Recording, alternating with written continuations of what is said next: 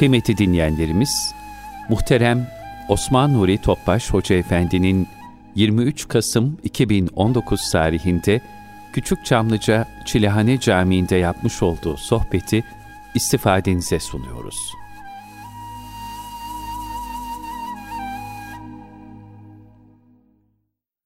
أعوذ بالله من الشيطان الرجيم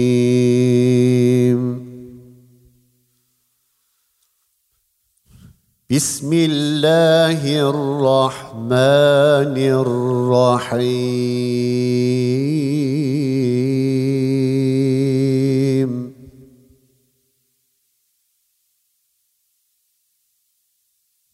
وأنكحوا الأيام منكم والصالحين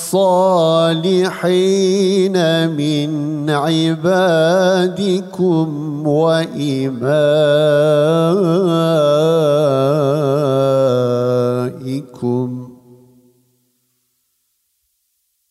إن يكونوا فقراء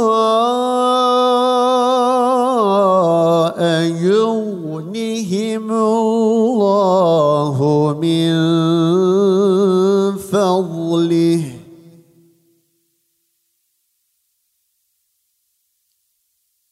والله واسع عليم.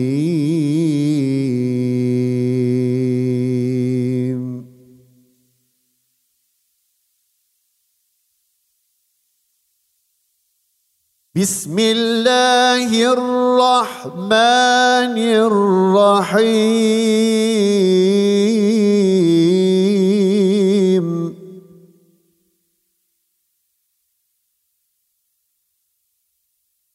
والذين يقولون ربنا هب لنا من أزواجنا وذرياتنا قرة أعين.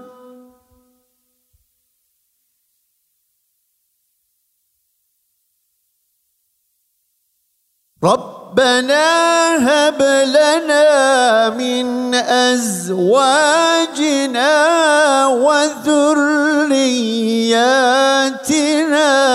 قرة أعين.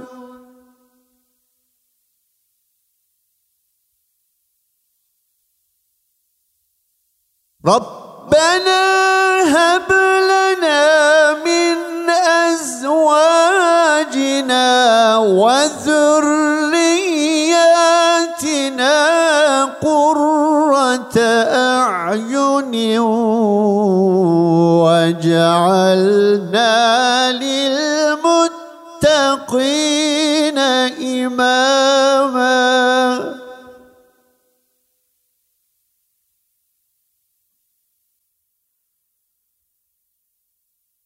أولئك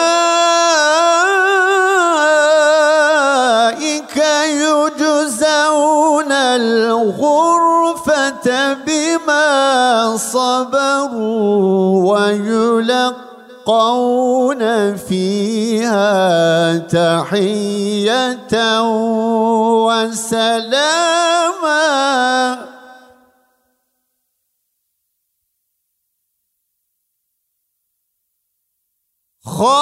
خالدين فيها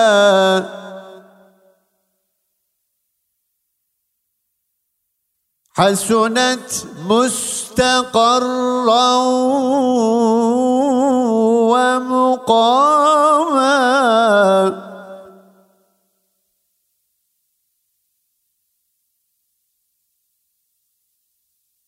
قل ما يعبأ بكم ربي لولا دعاؤكم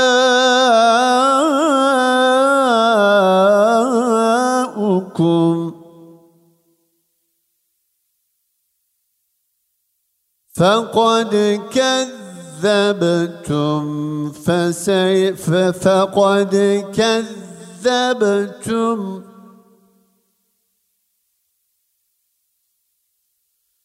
قل ما يعبأ بكم ربي لولا دعاؤكم.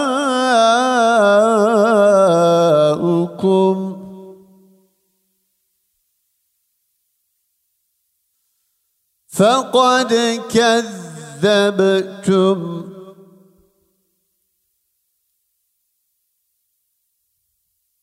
فسوف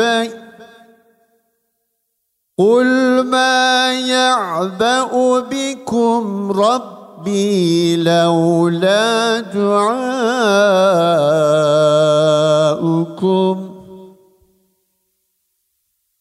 فقد كذبتم فسوف يكون لزاما.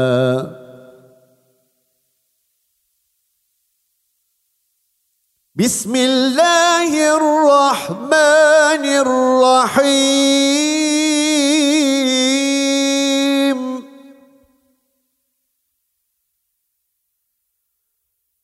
ومن آياته أن خلق لكم من أنفسكم أزواجا لتسكنوا إليها.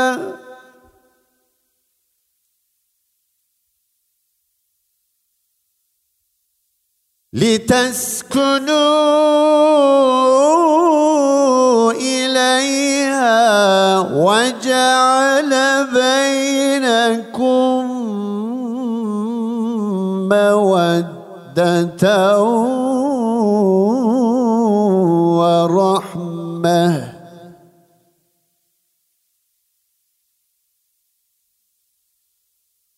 إن في ذلك لآيات لقوم يتفكرون.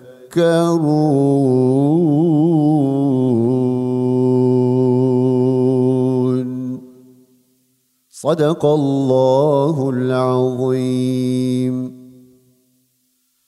سبحان ربك رب العزة عما يصفون وسلام على المرسلين والحمد لله رب العالمين. Resulullah sallallahu aleyhi ve sellem Efendimizin aziz, latif, mübarek, pak ruhu tayyibelerine, ehl-i beytin eshab-ı kiramın, enbiya-i izamın, saadat-ı kiram sahabatının, cümle geçmişlerimizin, şehitlerimizin ruhu şeriflerine, bugün düğün merasimi yaptığımız yavrularımızın ve bütün evlatlarımızın hayırlı bir izdivaca nail olma niyaz ve duasıyla bir Fatiha-i Şerif, üç İhlas.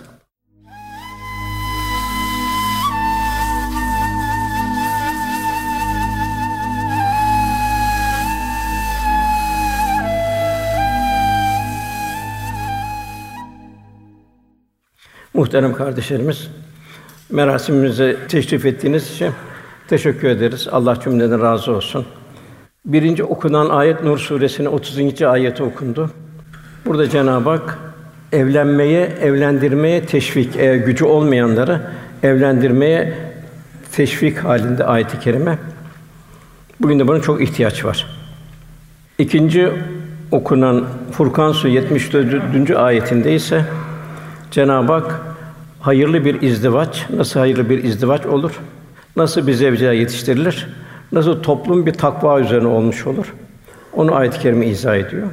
Üçüncü olarak okunan Rum Suresi 21. ayetinde de Cenab-ı Hak nasıl bir bir aile hayatında takva üzerine bir bir aile hayatında nasıl bir huzur, sükûnet olacak, sevgi olacak, muhabbet olacak, birbirine bir bağlantı ve bilhassa yaşlıkta nasıl birbirine bir destek olunacak. Onu Cenab-ı Hak izah ediyor, tebliğ ediyor. Allah bu üç ayet-i muhtevasında inşallah hem kendimiz hem de Cenab-ı Hak evlatlarımızı yetiştirmeye nail eylesin inşallah. Cenab-ı Hak Resulullah sallallahu aleyhi ve sellem Efendimize üsve-i hasene yani ta aslı saatten başlayarak kıyamete kadar gelen bütün toplumlara bir üsve-i bütün fertlere üsve-i örnek şahit örnek bir karakter olarak Cenab-ı Hak lütfetti. Efendimiz insanda bir mucize. Cenab-ı Hak onunla insanlığın bir saadet bulması, Cenab-ı Hakk'a kulların dost olması, bu şekilde cennete nail olacak bir kıvama gelmesi. Onun hayatının bütün muhtevası ümmeti bir numune. Bugün düğün merasimi dolayısıyla bizler Resulullah sallallahu aleyhi ve sellem bir huzurlu bir aile yuvasından bahsederek sohbetimize başlamak arzu ediyorum. Bu mesut yuvanın efendimizin mesut yuvasını yani kurulan mesut yuvaların farikaları nelerdir? Birincisi efendimizin yuvası ve emsal olan olacak yuvalarda da ibadet ve Allah'a kulluk. Çünkü dünya gelişimizin mucip sebebi bunun liyarufun Cenab-ı Hak kul olmak ve marifetullah Cenab-ı Hakk'ı kalpte tanıyamayı, tanıyabilmekten bir mesafe, mesafe alabilmek ve Cenab-ı Hak dost olabilmek. Resulullah Efendimiz yuvasında ne vardı? Bir ibadet heyecanı vardı. Seherlerde efendimiz öyle bir namaz kılardı ki uzun uzun okurdu. Ayakları şişinceye kadar secdelerini ıslatıncaya kadar öyle bir vecd, bir istirak içinde bir bir ibadet hayatı vardı seherlerde. Cenab-ı Hak ümmet-i Muhammed'i vel müstağfirine bil eshar seherlerde böyle Cenab-ı Hakk'a ilticaya davet ediyor. Kalp ruhaniyetle müzeyyen hale gelecek. Ayşe validemiz buyuruyor. Ben diyor ya Resulallah dedim. Allah Teala sizin geçmiş gelecek bütün ma- günahlarınızı mağfiret etmiştir. Niçin bu kadar kendini zorluyorsunuz? Niçin ağlıyorsunuz? Efendimiz de cevaben ya Ayşe Allah'a şükreden bir kul olmayayım mı? Demek efendimizin hayatında bir vecd ile bir ibadet vardı. Bilhassa seherler vardı. Yine o yuvada ne vardı? Has safhada bir cömertlik vardı. Efendimiz Rauf ve Rahim çok merhametli çok şefkatli. Efendimizin hanesi ümmete her an açık olan bir rahmet sofrasıydı. Ganimetler gelirdi, ganimetler taşardı. Fakat kendi evinde hiçbir şey bırakmaz efendimiz, hepsini dağıtırdı. Dağıtmakla huzur bulurdu. Zira insan bedeni yemekle, ruhu da yedirmekle doyar. Efendimiz de yedirmekle doyuyordu. Açlığını unutuyordu. Yine o yuvada ne vardı? Fedakarlık vardı. Ümmetin ihtiyacını kendi ihtiyacını tercih etmek vardı. Hâde rıza vardı. Yine Ayşe validemiz buyuruyor. Resulullah'ın aile efratı Medine'ye geldiği günden vefat ettiği güne kadar üç gün arka arkaya buğday ekmeğiyle karnını doyurmadı. Dileseydik fazlası olabilir, doyabilirdik. Yani bu açlık, yokluktan değil de gazvelerden bize ganimetler gelirdi, benzeri imkanlar gelirdi. Fakat Resulullah sallallahu aleyhi ve sellem Efendimiz mümin kardeşinin kendine tercih makamında olduğu için isarda bulunur. Böylece elimize geçeni bu, bu şuur ve idrak ile hemen infak halinde olurdu. Yine o yuvada ne vardı? Kanaat vardı.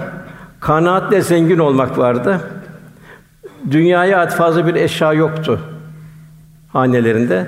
Bir bir riyazat hali yaşanıyordu. Nitekim Hazreti Ömer radıyallahu anh geldi.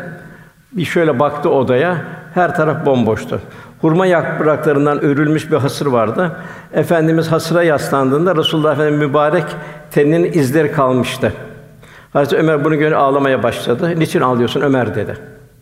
Niçin ağlamam ya Resulullah? Kayserler, Kisralar dünya nimetleri içinde yüzüyor saraylarda. Allah Resulü kuru bir hasır üzerinde yaşıyor. Allah Resulü sallallahu aleyhi ve sellem dünya dünyanın onların ahiretinde senin olmasını, bizim olmasını istemez misin buyuruyor. Yani Hazreti Ömer'in radıyallahu anh gönlünü alıyor. Demek ki burada şunu görüyoruz. Eğer kalp Cenab-ı Hak'la beraberse her ahvalde huzur bulmuş oluyor. Yine Resulullah Efendimiz yuvasında ne vardı? Hak rızası vardı, ruhaniyet vardı.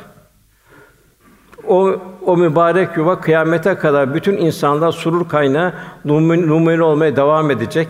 Zira o yuvadan bütün cihana burcu burcu saadet rayihalar yayılırdı. İnsanlık gerçek huzuru, aile saatini nasıl teşekkür edeceğini beşeri münasebetlerdeki Bütün faziletleri Resulullah Efendimiz'den öğrendi.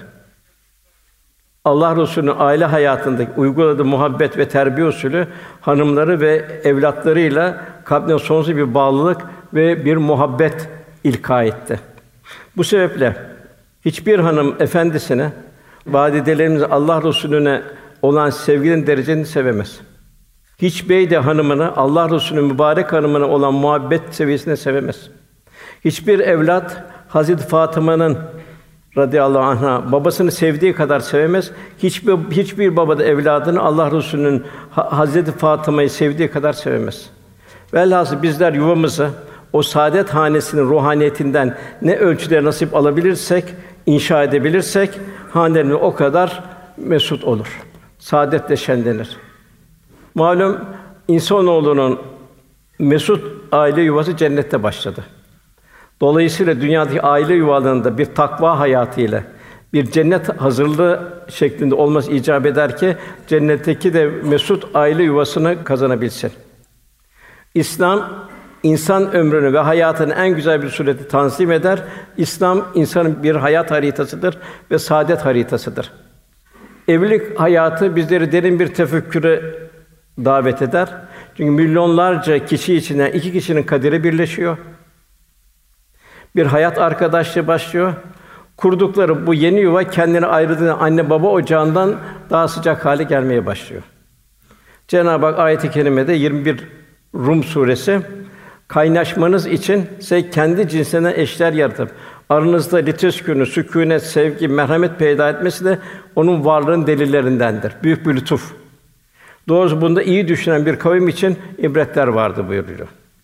Diğer taraftan bir başka bir ayette nasıl bir aile, bir iffet yani evlilik daha ziyade iffeti yaşamayı kolaylaştırır.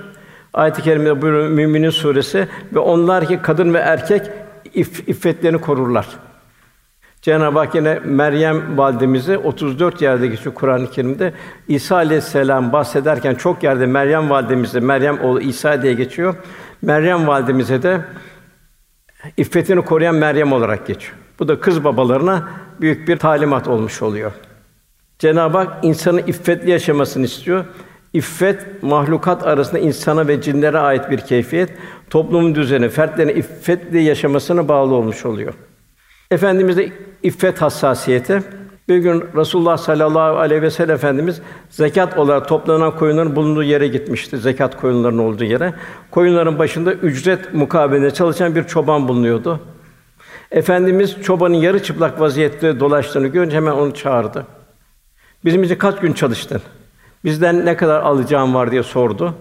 Efendim bu, bu sualine işine son verileceğini anlayan çoban Niçin ya Resulallah soruyorsunuz? Yoksa hayvanların bakımı ve gözetimini güzel yapmıyor muyum diye sordu. Allah Resulü ise hayır. Onlardan değil. Lakin ben aramızda çalışan insanların yalnız kaldıklarında bile Allah Teala'dan haya eden kişi olmasını arzu ediyorum. Çok dehşetli bir talimat. Yalnız kaldığında Allah Teala'dan haya etmeyen kişinin yaptığı işi istemiyorum. Bir de bugünle kıyas edelim.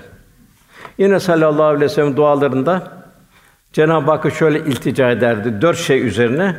Birinci Allah'ım senden hidayet. Sırat-ı müstakim. İkincisi takva. Ruhaniyette derinleşme. Üçüncü iffet. Yani dönü gönül zenginliği istiyorum. Okuduğum Rum suresi 21. ayetinde saadet için efendimiz üç tane hususiyet bildiriyor. Birincisi liteskünü, huzur ve sekinet. Ailede huzur olursa bu huzur hayatın her safhasına yaygınlaşır. Yavrular da bu huzurdan istifade eder. İkinci meveddeten sevgi, muhabbet yani süfli muhabbetler sefalete, ulvi muhabbetler Cenab-ı Hakk'a götürür. Takva halinde bir yuvada bir basamak olacak. Cenab-ı Hakk'ın bir ismi de Vedut'tur, ya Vedut. Muhabbetin merkezi Cenab-ı Hak'tır. Aile hayatı, eşleri muhabbetin merkezi yani hakka yönlendirilirse sevginin hakiki lezzeti tadılmış olur ve bir evlilik bir saadet haline gelir. Yine efendimiz zamanında bir hadise. Tövbe Suresi 34. ayetinde altın ve gümüşü biriktirip infak etmeyenler acıklı bir azab ile müjdele. Yani çalışacak, kazanacak, infak edecek.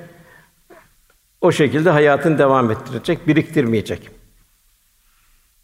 Eshab-ı kiram dediler ki, Ya Resulallah, o zaman neyi biriktirelim dediler. Çalışalım, infak edelim. Ona göre hayatımızı tanzim edelim. Neyi biriktirelim? Efendimiz buyurdu, üç şeyi biriktirin. Birincisi, hayatın hiçbir safını Allah'ı unutmayıp daima zikreden bir dil bulurdu. Zikreden bir dil. Yani dil Cenab-ı Hakk'ı unutmayacak. Tabi bu dil kalbe inikas eder. Cenab-ı Hak onlar ayaktayken, otururken, yanlarına yatarken zikrederler. Zikrin neticesinde göklerin ve yerin yanı derinden derine tefekkür ederler. Ya Rabbi sen supansın, boşuna yaratmadın, bizi cehennem azabından koru derler. Birini zikreden bir dil istiyor Cenab-ı Hak. Onu onu devamlık istiyor. İkincisi şükreden bir kalp istiyor Cenab-ı Hak. Şükreden bir kalpte daim olun buyuruyor. Yani bütün nimetler hakkın lütf, hakkın lütfettiğinin idraki içinde olabilmek. Cenab-ı Hak bu cihanı insan için tanzim etti. Ona insan Adem hani Havva vadide dünyaya indirildi. Son insana kadar bu alem devam edecek. Son insan son cinne kadar. Ondan sonra infilak edecek. Yeni baştan bir hayat başlayacak. Bir ahiret hayatı başlayacak. Cenab-ı Hak bu nimetlerimi sayamazsınız buyuruyor. İnsan için hazırlanan insana ilahi bir laboratuvar bu kainat. Zerreden küreye her şey insana tahsis edilmiş. İnsanı bunu tefekküre daima bir şükür halinde olacak. Kendini Allah'ın verdiği nimetleri düşünecek. Gözün şükrü var. Kulağın şükrü var. Vücudun gücün şükrü var. En mühim Cenab-ı Hakk'a kul olabilmenin şükrü var. Resulullah Efendimize ümmet olabilmenin şükrü var. Ve bu şükürler sözde kalmayacak, fiile intikal edecek. Sümmelet-üne yevmizin anin naim ayetinde verdiğimiz nimetlerden sorulacaksınız. Bir delikanlı geldi, "Ya Resulallah" dedi. "Benim dünyada hiçbir şeyim yok." dedi. Bir dikili ağacım bile yok dedi. Ben bu ayetin şumulünde değilim o zaman dedi.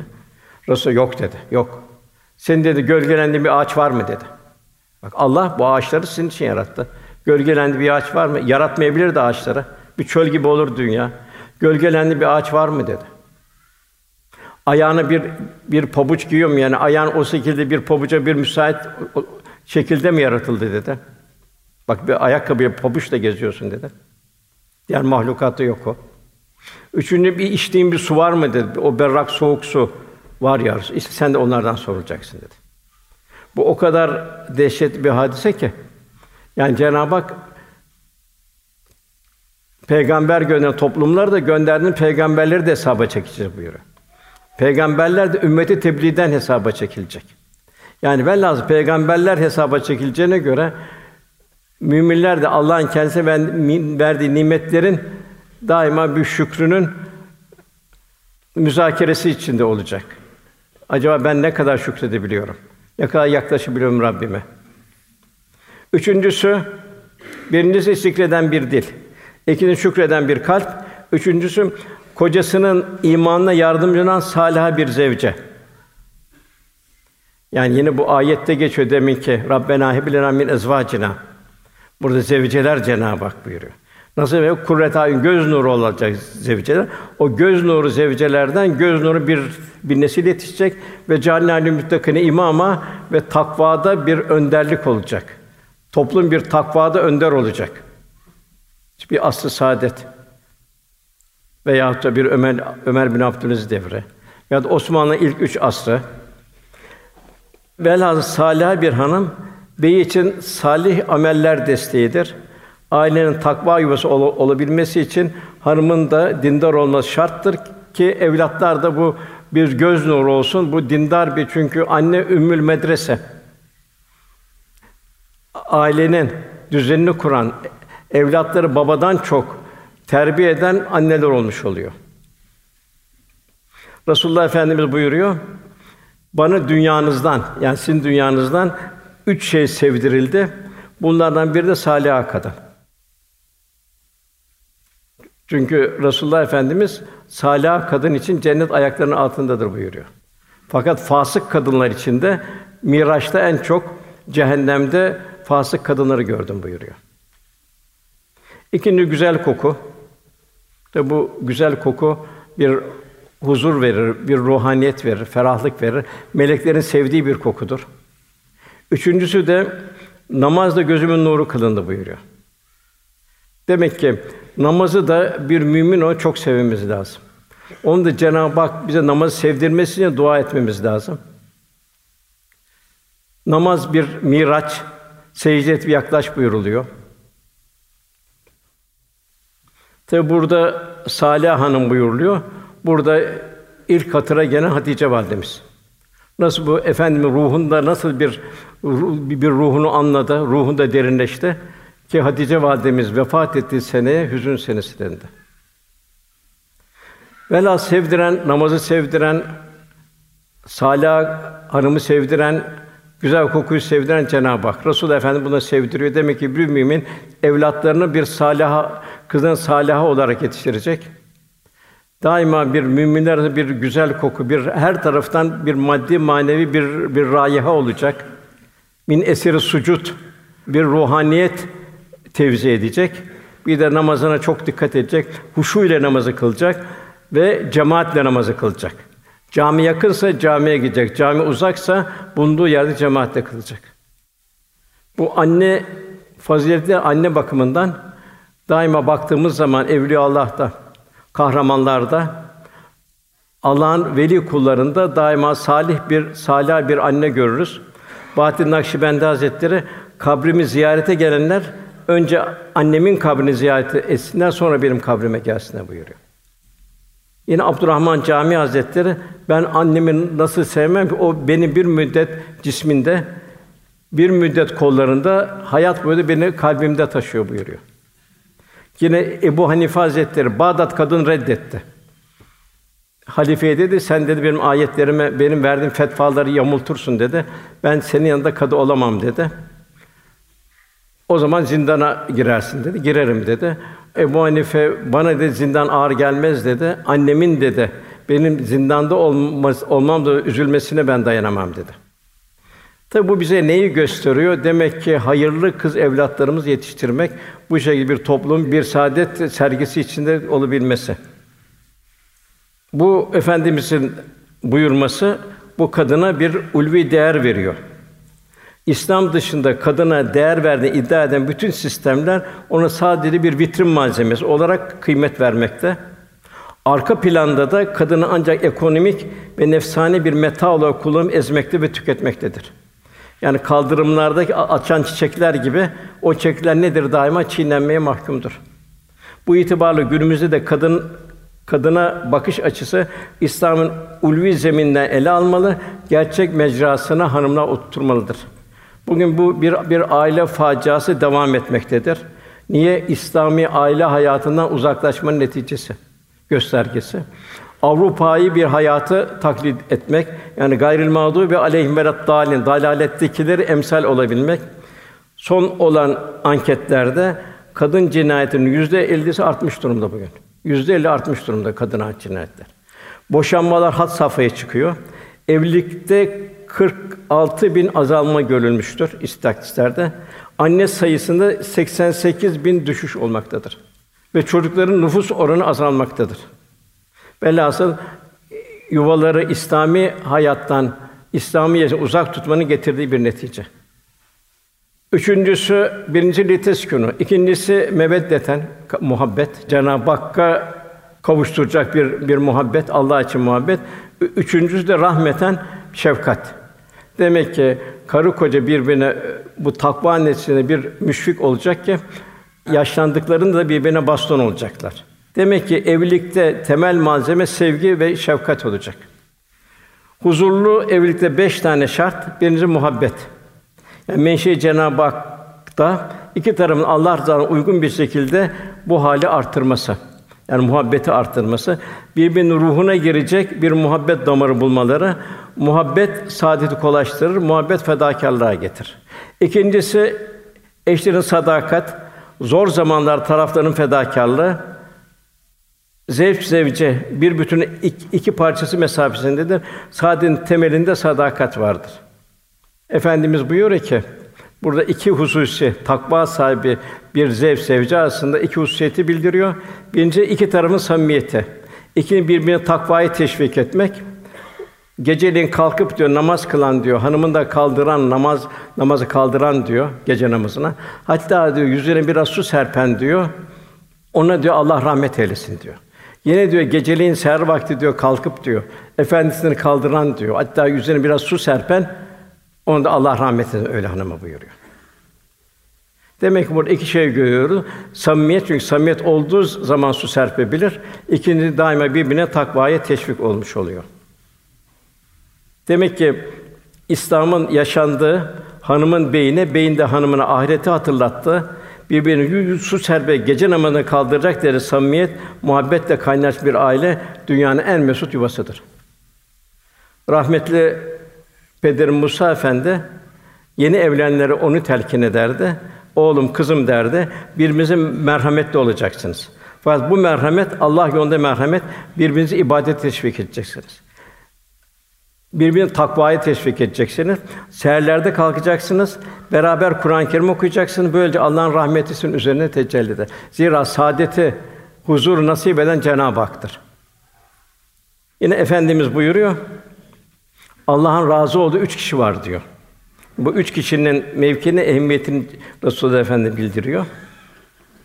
Bugün kendimiz hem bunu yaşamalı hem de evlatlarımızı bu hadisin şumuruna dahil etmeliyiz. Birincisi gece teheccüde kalkan kişi. İkinci namaz için saf duran müminler. Bilhassa bu cemaatler saf duran. Üçüncüsü düşmana karşı için saf tutan müminler. Bugün de Cenab-ı inşallah askerimize böyle güç kuvvet nasip eder. Zaten elhamdülillah Cenab-ı Hak da nasip ediyor. Diğer bir hadiste de yine benzer bir hadis-i şerif Allah Teala üç kişinin yaptığı yaptıklarına razı olur.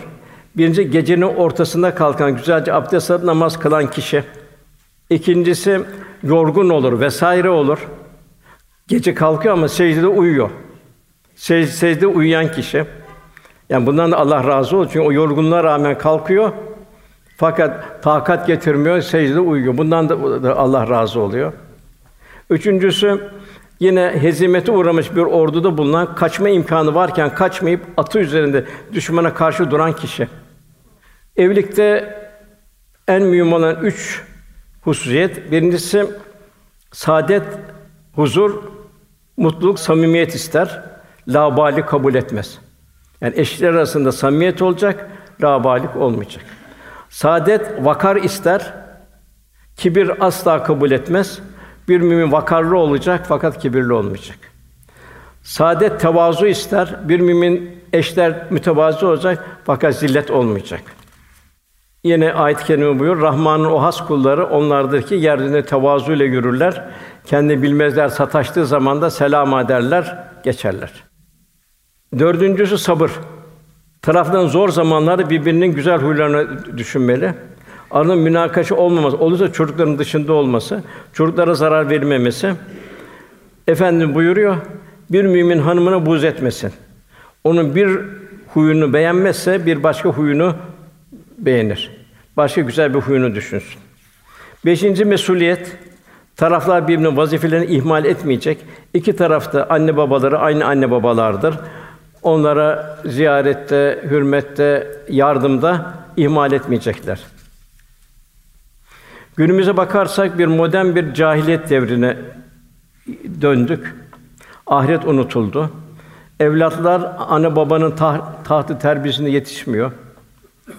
Ona internet, televizyon maalesef internet, televizyonun çocuğu oluyor. Nasıl yetiştiklerini ve yaşlar büyüdükçe de daha iyi anlaşılıyor ama işten geçmiş oluyor. Evlatlar anne babaya verilmiş bir birer emanettir. Onlara dini hassasiyet kazandırmak çok mühimdir. Zira ayet-i kerimede kıyamet günü bir manzara bizlere Cenab-ı Hak naklediyor. Cennete girecek kimselere şöyle buyuruluyor: Selaman kavlen min Rabbir Rahim. Siz büyük bir merasimle o cennete davet ediliyor. Selamla. Eğer yanlış ömrünü ziyan eden ki bir en yakını bile vem tadülüyor eyyuhel mücrim siz mücrimesi bu tarafı siz cehennem tarafa dönecek. En büyük ayrılık dünyadaki ölümle olmayacak, orada olacak. Biri cenneti, biri cehennemi. Onun için baba, anne, evlat burada ne kadar birbirine bir bir rabıtalıysa demek ki evlatlarını Allah yolunda yetiştirecek. Aksi halde bir hazin bir ayrılık olmuş olacak. Bu Cenab-ı Hak peygamberlerden de misal veriyor. Nuh Aleyhisselam'ın dördüncü oğlu gemiye binmedi. Ben dağa çıkarım dedi, ben kurtulurum dedi. Nuh Aleyhisselam üzüldü çok. Cenab-ı Hak Nuh dedi, Ya Rabbi benim oğlumdur dedi. Yok dedi Nuh dedi, o senin asla senin neslin değildir dedi. Onun ameli de gayri salihtir dedi. Am- ameli itikadı bozuktur dedi. Onu dedi sen dedi neslinden sayıp dedi cahillerden olma buyurdu. Demek ki eğer kalbi beraberlik yoksa kan beraberliği, anatomik beraberliğin bir faydası yok. Bu sebeple hayatta gözümüzün önünden ayırmak istemediğimiz Cenab-ı Hakk'ın bize bir emaneti olan yavrumuzu dini tahsil zaruri. Allah korusun kıyametinde hazin bir bir ayrılığa düçar oluruz. Yavrularımızı hayır hasenat ile yetiştirmemiz, onların hem de onların bize bir sadaka-i cariye olarak intikal edecek. Eğer Kur'an ve sünnet çerçevesinde yetiştirmezsek o zaman evlatlar anne babadan da davacı olacak. Bugün maalesef onun dünyevi istikbaline kıymet veriliyor. Esas olan biz dünya bir mektebe alem, bir ahiret mektebi onun ahiret tarafına ikinci dereceye kalıyor. Ben diyor yazın diyor Kur'an kursu şey camiye gönderiyorum. İşte orada iyi diyor. Orada oluyor diyor. İslam bu kadar basit değil. İslam en büyük kültürdür. Bu 23 sene tamamlanan İkra bismi rabbikellezi halakla başladı ilk ayet. El yevme ekmeltu ayetiyle 23 sene sonra tamamlanmış oldu. Ya Resul Efendi eshab-ı kirama yaşatarak onu bir faziletler medeniyeti inşa etti. Bugün bir takım meslekler tıp olsun, mühendislik, mimarlık vesaire evet dünya için bundan zaruri olması lazım. Bak bunlar için de ahireti unutmamak zaruri. Eğer biz dini bir ona bir dini bir tahsilden mahrum kalırsak bu diğer tahsile iki, iki uçlu bıçak gibi hayra da şerre de sevk, sevk etmiş olur. Efendim günümüzde bir gaflet bu televizyon, internet vesaireyle efendim çocuk diyor havasını, hevasını alsın diyor. Hevesini alsın diyor. Daha diyor çocuktur diyor. Zamanla bu biter diyor. Olur diyor. İçinde bir ukde kalmasın diyor. İleride zaten yapmaz diyor. Gayri İslami kıyafetler giydiriyor. Ve çocukları bir yanlışlığın tirakisi haline getiriyor. Sonra da bundan vazgeçemiyor. Mektup yazıyor, telefon aç, efendim böyle böyle dua edin diyor. Baştan sen ne verdin ki ne bekliyorsun? Yani bir bir bahçıvan bir tohum ekmeden, bir tohum ekmeden bir şey bekleyebilir mi? O zaman kendi kendine oradan kaktüsler çıkar. Yani unutmayalım ki çocuk yaş öğrenilen mermere kazınmış yazılar gibi bir ömürlük olur. Ecdadımız evlatlara daha küçük yaştan itibaren istikamet vermek gerektiğini ifade sadedinde ağaç yaşken eğrilir buyuruyor. Bugün Batı İslam fobi hastalığı İslam'ın kadını tahkir ettiği mavalını tekrar tekrarlıyor. Hazreti Ayşe'nin halbuki tamamen zıttı. İslam merhamettir, şefkattir. Efendim buyuruyor, senin en hayırlınız ailesine karşı en hayırlı olanınızdır. Ben de aileme karşı en hayırlı olanımdır buyuruyor efendimiz. Yine evladımızı ne şekilde yetiştireceğiz? Yine bir kadınla dört şeyden dolayı evlenilir. Bir malı, soyu, güzelliği ve dini için. Sen dindar olanı seç. Aksi halde fakr uzap yani perişan olursun buyuruyor efendimiz. Yine efendim buyuruyor, dinini, ahlakını beğendiğiniz bir kimsesi dünür olarak geldiğinde onu kızınızla nikahlayın. Böyle yapmazsanız yarın fitne ve bozgunculuk çıkar. Yine Muhittin Arabi Hazretleri buyuruyor, en üstün sadaka-i cari evliye, evliye vesile olmaktır. Zira onların neslinden gelen kimselerin yaptıkları her iyilikten vesile olanı bir ecir gelir. Yani vesile olanı bir ecir gelir.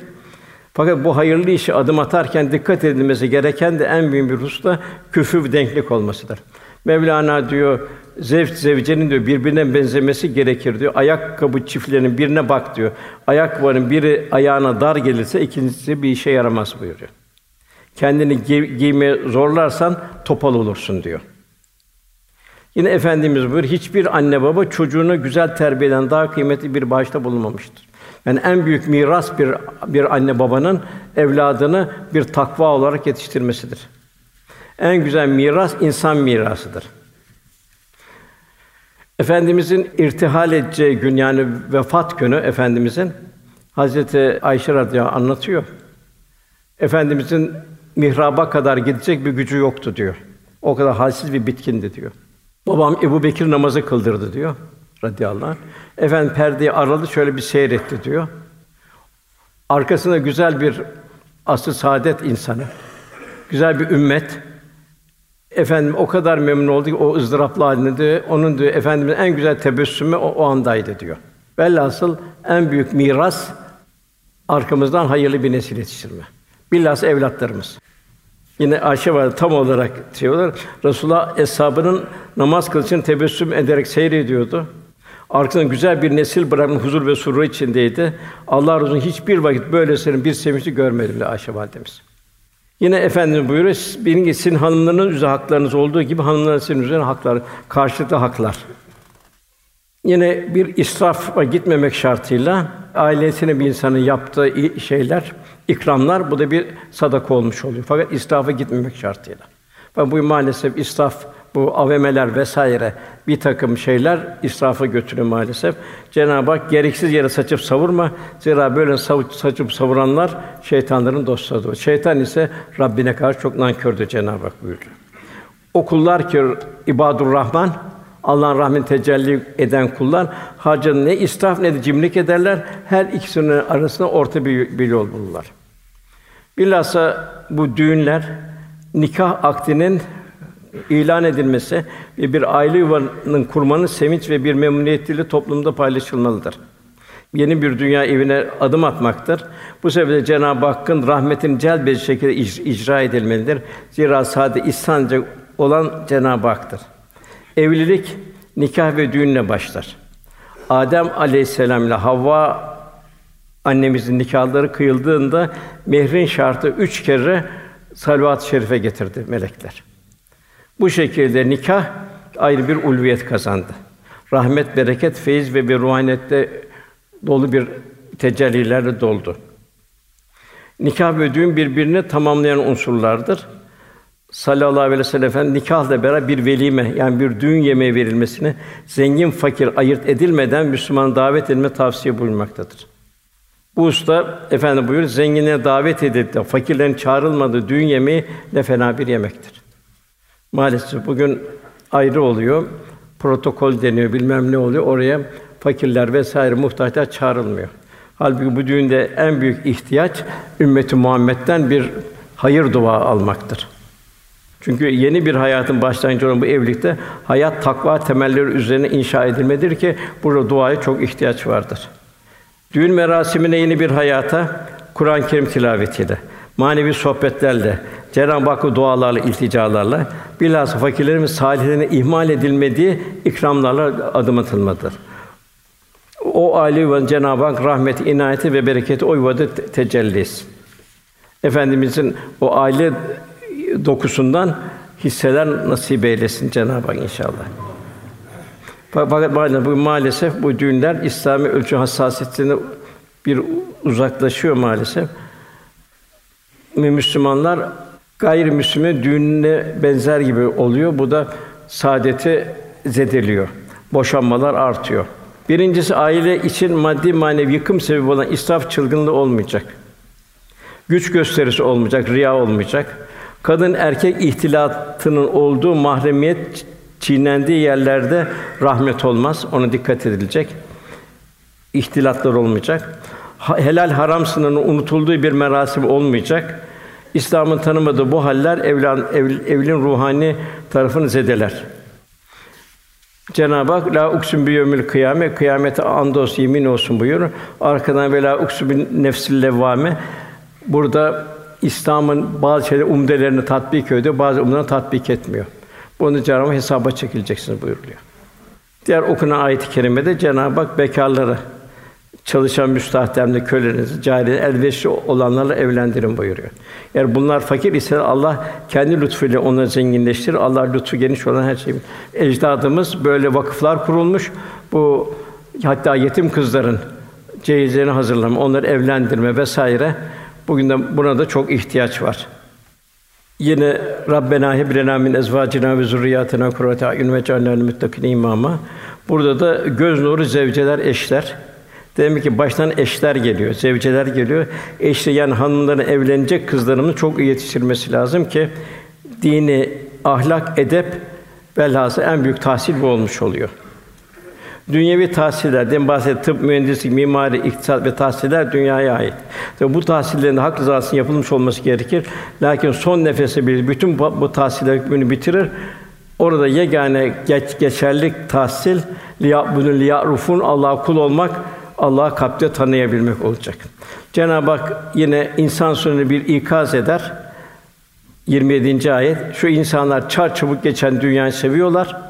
Önlerindeki çetin bir günü ahirete ihmal ediyorlar.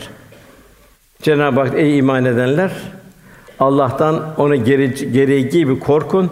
Ancak velatü bütünle ventü Müslüman ancak Müslümanlar olarak can verin buyuruyor. Onun için en büyük hepimizin tahsil liyabudun liyarufun Cenab-ı Hakk'a kul olabilmek. Çocuklarımız Rabbimizin en büyük lütuf ve ihsanıdır. Evlatlar bize Allah'ın bir emanetidir. Boş bir kaset misali anne baba onu güzel ahlak ile doldurması zaruridir. Şöyle bir kelamı kibar var. Bir erkeği terbiye edin, bir insanı yetiştirmiş olursunuz. Bir kadını terbiye eden bir aile hatta toplumun büyük bir bölümünü yetiştirmiş olursunuz. Velhasıl hayırlı evlatlar, hayırlı anneler ve hayırlı babaların mahsulüdür. Resulullah Efendimiz buyur hepiniz çobansınız. Hepiniz güttüklerinden sorumlusunuz. Erkek ailesinin çobanıdır, sürüsünden sorumludur. Kadın kocasının evinin çobanıdır, o da sürüsünden sorumludur. Şimdi demek ki çobanın hususiyetleri, çoban güttüğü sürünün hâlâ rüyesini anlar. Onu bir kurak yerde bırakmaz. Onu yeşillik bir bir mecraya götürür. Demek ki bir nasıl bir manevi bir terbiye vereceğiz. İkinci çoban sürüsünü otlak yerde yarar, onu dinlendirir, orada gıdalandırır. Kurak yere sürmez. Yani anne baba da evladına ruhani gıdalar verecek. Çoban sürü kurtlar ve canavarlardan korur. Demek ki anne baba da evlatlarını günün şerlerinden, Allah'ın haram kıldığı şeyler, uyuşturuculuk, internet vesaire yanlış sokaklarda düçar olmaktan koruyacak. Çoban hasta olan bir kuzuyu daha kurtlara bırakmaz, kucağına alır, süre süreye dahil eder. Demek ki anne baba evladının namazı telkin edecek, merhameti ve şefkati talim edecek çünkü merhamet imanın meyvasıdır. Çoban bazen önden gider, arkadan gider, daima mesul oluşunu kontrol eder. Bir anne baba da evladını o şekilde bir kontrol edecek. Bazı mektuplar geliyor. Efendim ben diyor evladımı şeye gönderdim, İmam Hatip Okulu'na gönderdim. Böyle üzerime düşen vazifeyi yaptım diyerek bir kenara çekilmesi evladın terbiye hususunda geri planda kalması asla doğru hareket değildir. Ben evladımı gönderdim diyor, öyle bırakıyor. Sonradan diyor evladım böyle böyle oldu diyor. Onun için evladımı evet İmam Hatip Okulu'na göndereceğiz. Kur'an kursuna göndeririz fakat yine anne baba olarak takip edeceğiz. Efendim buyuruyor kişinin dostu dini üzerine onun her biriniz ki kiminle dost edine dikkat edin buyuruluyor.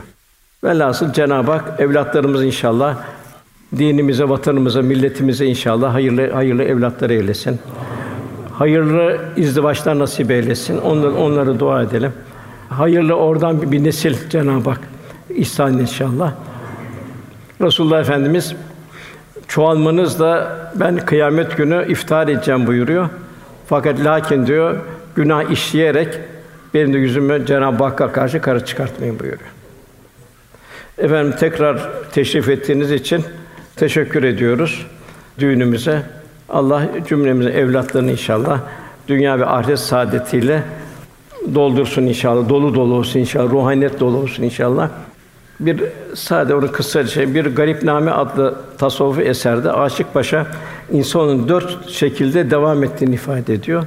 Bir sulbi nesil yani kişinin soyundan gelen evlatlarındaki bunların devamlı kadere bağlıdır. Ya devam eder ya devam etmez. Gün gölü kesebilir, hayırlı olmadan meşguldür. Lakin ikincisi mali nesil kişinin mal ve mülkü ile yapmış olduğu hayır hizmetleridir. O hizmet hayır eser devam ettiği müddetçe sahibine sadaka devam eder. Üçüncü irşadi nesildir. Kişinin yetiştirdiği arkasından bırak hayırlı evlat talebelerdir. Bunlar arkalarından insan yetişi ölçüde devam edip gider. Dördüncü ilmi ve irfani nesildir. Bu da kişinin hak yolunda kulların dima ve gönül besleyici mahiyette eserleri yetiştirdiği bir nesildir. Cenab-ı inşallah arkamızdan böyle hayırlı bir miras bırakmayı cümlemize nasip eylesin. Duayla sohbetini bitirelim. Bismillahirrahmanirrahim. Elhamdülillahi Rabbil alemin. Ve salatu ve selamu ala Resulina Muhammedin ve ala alihi ve sahbihi ecmaîn. Allahümme ec'al hazel akde meymunen mübareke. Ve ec'al beynuma ülfeden ve muhabbeten ve karara. Ve la tec'al beynuma nefreten firkaten firara. Allahümme ellif beynu beynuma kema ellefte beyne Adem ve Havva. Ve beyne Muhammedin sallallahu aleyhi ve sellem ve Hatice'tül Kübra. Ve beyne Ali keremallahu veçhe Fatıma Zehra radıyallahu anha. Allah'ım atillehuma veleden saliha ve rizkan vasya ve umran tavila ve kalben haşa ve lisanen zakira. Rabbena heb lena min ezvacina ve zurriyatina kurrata ayun ve cealel muttakin imama. Duamızın kabulü niyazı lillahi teala Fatiha.